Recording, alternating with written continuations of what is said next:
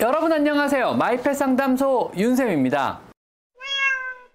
고양이용 사료와 모래는요 언제부터 만들어지기 시작했을까요? 우리 한국에서 고양이가 실내로 완전히 들어와 정착한 지는 불과 20년 정도밖에 안 되는 것입니다. 실내에 잘 적응하게 해주시는 것이 환경의 변화에서 오는 행동학적 문제의 치료에 굉장히 중요한 문제가 되는 겁니다.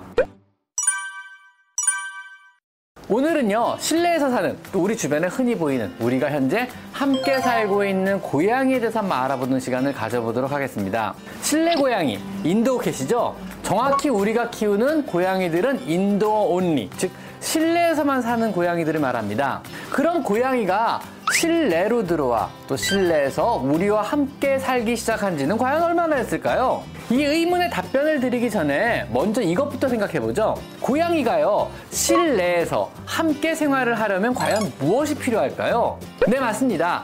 사료와 모래가 필요합니다. 사료와 모래가 없다면은요, 고양이는 완전히 실내에서만의 생활은 불가능합니다. 즉, 인도어 앤 아웃도어 캣이 돼야겠죠? 그럼 고양이용 사료와 모래는요, 언제부터 만들어지기 시작했을까요? 캔 사료는 비교적 역사가 좀 오래됐으나, 건 사료의 개발은요, extrusion 공법이라는 방법이 사용되기 시작한 1950년도, 우리나라로 치면 6.25 전쟁 즈음에서 Purina 사에서 처음으로 개발되어 생산되기 시작했다고 합니다. extrusion 공법이란요, 현재까지 모든 반려동물의 사료에 제조되는 공법으로 사료의 원료를 한꺼번에 섞어서 약 섭씨 150도에 이르는 고온 고압으로 찌는 조리 과정을 거쳐 일정한 형태가 나오도록 미리 준비한 기계에 압력을 가하면서 급속하게 밀어넣어 좁은 구멍을 지나며 압축되어 부풀게 하는 제조 공법을 말합니다. 복잡하죠? 이 이후 열에 의해 파괴되기 쉬운 원료들인 비타민 B군이나 타우린, 지방산 등을 제조된 사료에 추가로 뿌려 첨가하는 방식이 사용되게 됩니다. 그럼 모래는 언제 개발됐을까요?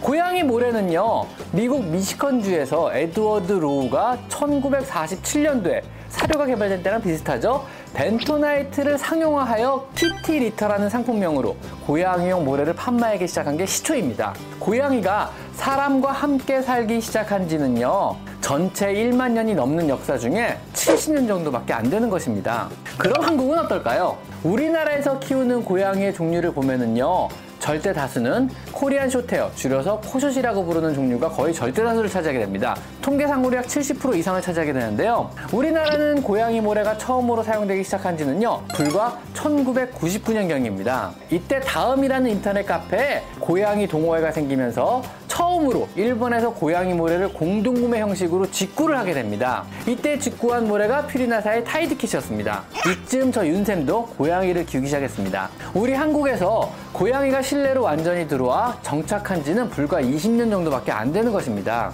자, 여기서요. 실내 고양이의 여러 행동학적 문제들이 발생하기 시작합니다. 고양이의 모든 행동학적 문제는요. 밖에서 살던 고양이가 실내로 들어오기 시작하면서 아직 완벽하게 유전적으로 적응을 못하고요. 실외와 실내에서 생기는 환경학적 괴리감에 의해서 발생하는 것이 많다는 것입니다. 이 부분을 완전히 이해하지 못한다면요, 우리는 고양이에게 쾌적한 실내 환경을 만들어줄 수가 없습니다.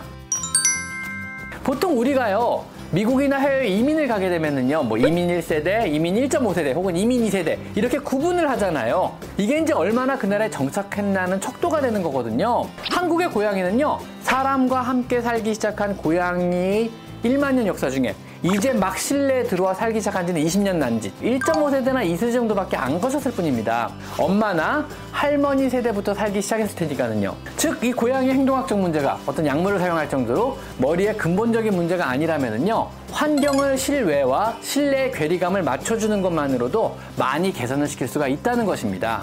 나무나 담벼락에 올라가 영역권을 관찰하고 쉬는 것 대신 실내에 커다란 캣타워를 창가에 놔주시고요. 또 커다란 나무에 스크래치 하던 것을 커다란 scratch post로 대체를 해주며 고운 모래 대소변을 놓는 것을 실내 커다란 화장실에 벤토나이트 모래를 깔아주시는 것으로 또 사냥을 다니던 것을 열심히 사냥놀이를 통해 사냥 습관을 유지시켜주는 것으로 대체함으로써 실내에 잘 적응하게 해주시는 것이 환경의 변화에서 오는 행동학적 문제의 치료에 굉장히 중요한 문제가 되는 겁니다.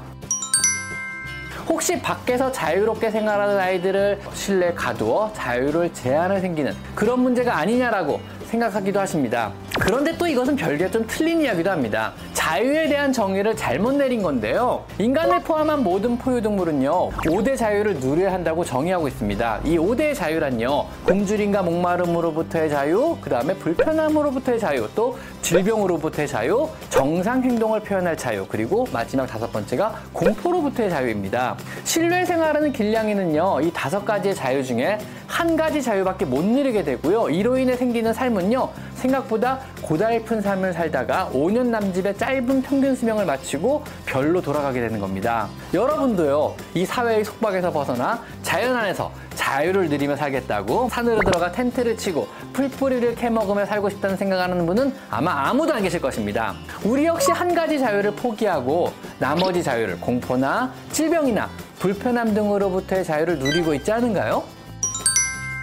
고양이 행동학적 문제 해결은요, 사실 제 입장에서는요, 강아지보다는 훨씬 쉬운 편에 들어갑니다. 비용을 들여서 환경을 개선하고, 그래도 안 된다면은 약물을 통해 공포심과 흥분도를 낮추어 삶의 질을 개선시켜주는데 그 초점을 맞춰주면은요, 의외로 자연스럽게 잘 해결되는 편입니다. 우리 모두는요, 무언가 한두 가지를 포기하고 대신 삶의 평안과 편리함을 얻습니다. 고양이 역시 인간과 실내에 들어와 살게 됨으로써 밖에서 자유로워요. 뭐 사실 뭐 겁 많은 고양이가 그걸 뭐 그렇게 원하진 않겠지만요. 뭐 뛰어다니는 삶을 포기하고 그 밖에 많은 자유를 얻게 되는 것입니다. 무엇이든 포기하는 게 있어야 얻는 것도 많아지는 거니까는요. 밖에서 누릴 다른 것들을요. 우리는 최대한 실내에서 대체하여 비슷하게 구현해 주는 것이 환경적으로 고양이에게 우리가 해줄 수 있는 최선의 배려라고 또 고양이의 행동학적 여러 문제에 대한 가장 좋은 해결책이 되기도 하는 것입니다. 여러분 어떠세요? 오늘은 내용이 좀 어렵지 않았나요? 우리 고양이들의 행동학적 문제의 근본적인 이유와 또 큰 틀에서의 해결책을 한번 이야기해 봤습니다. 자, 오늘은 여기까지 마이펫 상담소 윤쌤입니다. 감사합니다.